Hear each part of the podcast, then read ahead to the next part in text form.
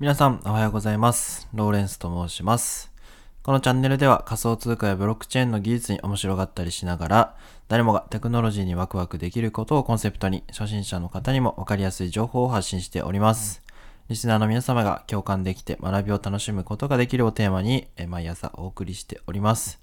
え本日もよろしくお願いいたします。10月7日木曜日ですね、えー今日もコツコツとやってまいりましょう。え今日のテーマはですね、え貨幣とは何かを考えていくと結局ビットコインになるのかというテーマでね、お話をしていきたいと思います。えーっと、先日ですね、えーまだ読み途中なんですけど、ビットコインスタンダードというですね、ビットコインの、ま、有名な書籍を、えー読ませていただいている状況で、ちょっとまだ途中なんですけども、あのどんな本なのかっていうのをですね、あのポッドキャストでご紹介させていただきたいなと思いまして、えー何回かに分けて、このビットコインスタンダードを、えーなご紹介していきたいと思います。でビットコインスタンダード、えーと、こう白い表紙に、えー黒い文字でビットコインスタンダードって書いてあって、で、こうオレンジ色の、えーこうマークがついてるっていうミネルヴァ書房のから出版されていて、えー S. アモーズさんって方が著者著者になってますね。4000円するっていうね、なかなかの高額な本なんですけども、えー面白いんですよね。で、えっと、まあ、どんな本なのかっていうのが外観をざっくり話すと、えービットコインについての本だとは思うんですけども経済学的な部分からもこのビットコインの価値というものを、まあ、検討してるんですよね。で経済学どんなものかというとえつまり貨幣とは何なのかっていうところから始まるんですね。で原始的な貨幣だったり金属の貨幣がどんな歴史をたどってきたのかっていうところから始まってで国家が制定した法定通貨とはどういうものかとか、えっ、と貨幣というものが、えー想像する、えーそのかえー時間先行っていうふうに言われるような機能についてだとか、え資本主義の、えもの仕組みだとか、え個人の自由だとかで言ってでさ全部で10章あるんですけどビットコインの話が出てくるのは9章からっていうね なかなかのビットコインまでのじらし具合がすごいっていうねそういう感じの本でだ感じですね。えというわけで、えー今日はね第1章の貨幣とはというところからあのめちゃくちゃざっくりと、えー僕なりにまとめたお話をしていきたいと思います。貨幣とは何なのかっていうのは、まあ、3ポイントに分けました。えっと、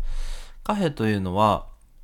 うーん、間接交換手段であるということと、価値貯蔵手段であること、あと価値尺度手段であるという 3, つの条件が整って、えー初めて貨幣としての役割を果たすことができるというわけですね。で、貨幣の定義は、まあ、この3つを満たしていることというわけなんですけども、まあ、広く一般に流通していて、えーこう交換できるっていうような、えー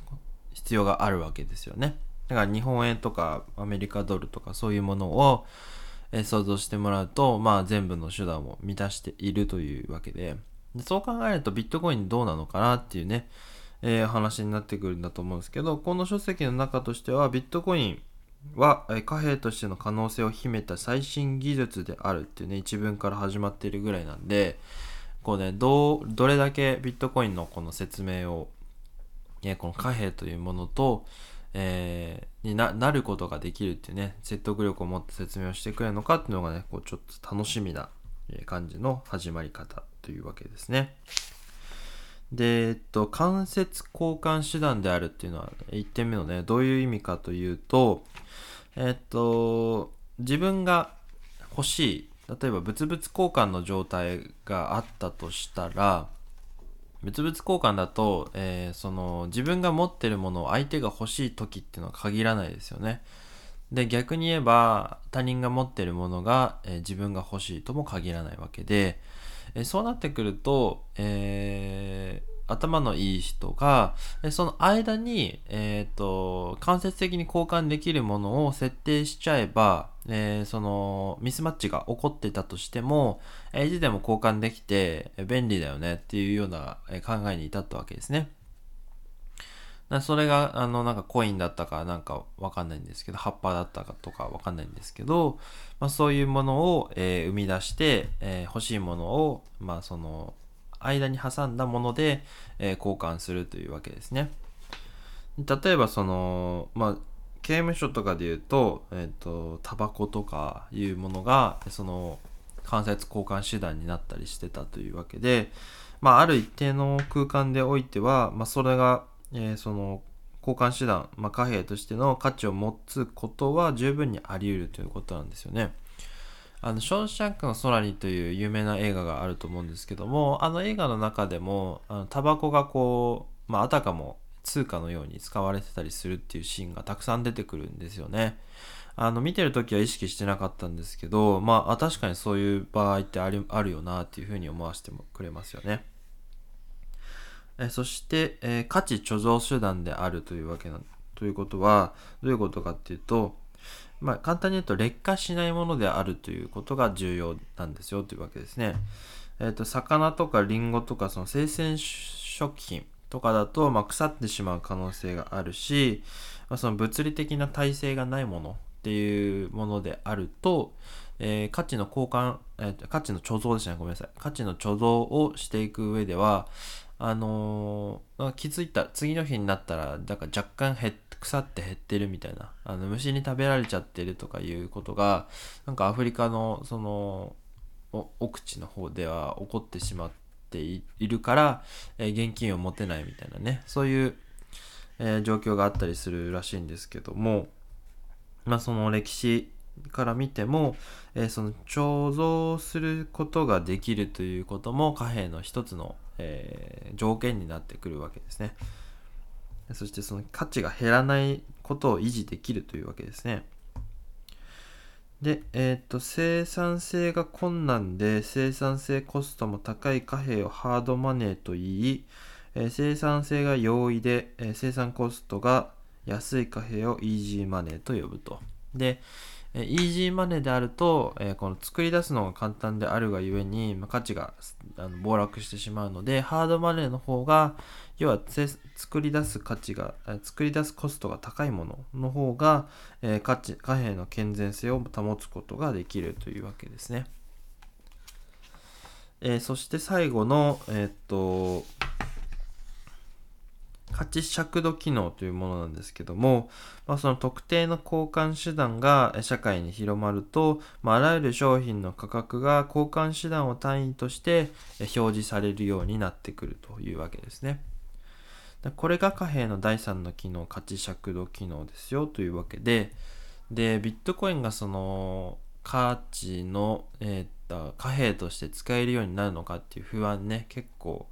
えー、僕もあるんですけども、えっと、米ドルとか日本円が今の我々にとっての価値尺度機能としての、えー、まあ、認識が大きすぎるから、他の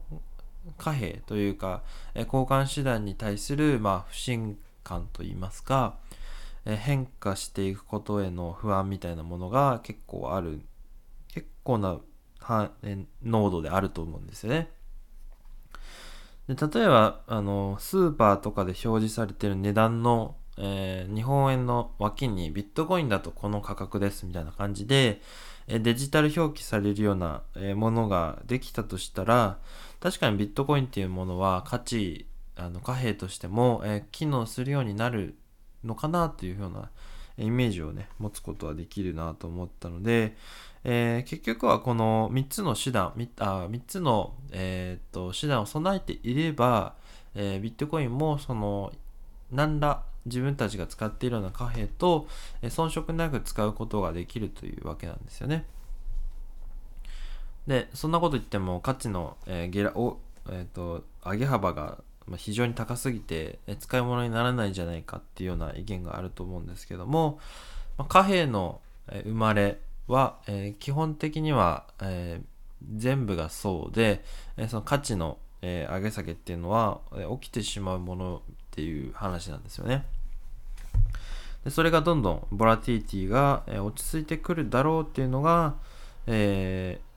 この見方があるそうです。で、えっと、現に法定通貨であっても、ボラティリティが高い通貨っていうものは、え今も存在しているというわけで、まあそういう中では、えっと、その、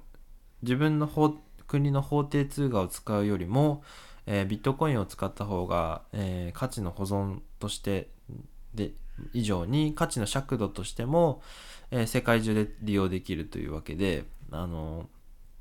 非常にビットコインの有用性を感じる人は、えー世界では少なくないというようなお話みたいです。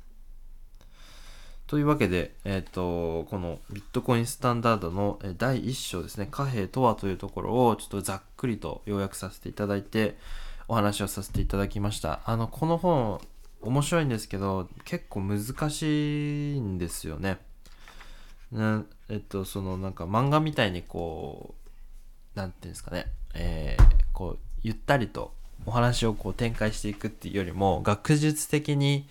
えー歴史とかはこうでこうでああだったから、えー今はこういう風に捉えるべきだみたいなね、そういう感じの、えー論の進み方なので、結構読むのが大変なんですけども、でも内容はすごく面白いので、えー引き続き、え読みつつ、で、読んで内容を、えーもし、その面白い内容をね、えーっと、かいつまんでご紹介させていただきたいと思います。えー本日は以上でございます。無料のオンラインサロンクリプトユニバーシティでは仮想通貨やブロックチェーンの技術に面白かったりしながらテクノロジーを楽しく学んでいくことができます。え興味のある方はですね、概要欄のリンクからぜひチェックしてみてください。えそして YouTube チャンネルも運営させていただいております。昨日ですね、えー新着動画を投稿させていただいて、えー、OpenC の使い方と NFT マーケット、NFT を購入する方法ということでね、初心者からでもできるというような、えテーマで、ね、ハンズオンの動画を撮らせていただきました。えー全くね、ゼロの状態から、えー日本円でイーサリアムを購入して、で、最終的に NFT を購入するというね、ところまでのご紹介です。でイーサリアムネットワークだとガス代が高いので、ポリゴンを経由して、ポリゴンの方で購入するというですね、まあ、初心者フレンドリーな内容になっております。ぜひですね、興味のある方は参考にしていただいて、NFT を購入して、で、ちょっとね、流行りに、えーこう、どんなものなのかっていうね、触ってみていただければと思います。でね、えープロ、ツイッターのプロフィール画像とかにね、設定していただくと、こう、面白いかもしれません。えというわけで概要欄にリンクを貼っておきますので、えーぜひよろしくお願いいたします。そしていいなと思いましたら、えーグッドボタンよろしくお願いいたします。チャンネル登録もお願いいたします。えそれではね、今日も自分の大好きなものに没頭していきましょう。ローレンスでした。ではまたバイバイ。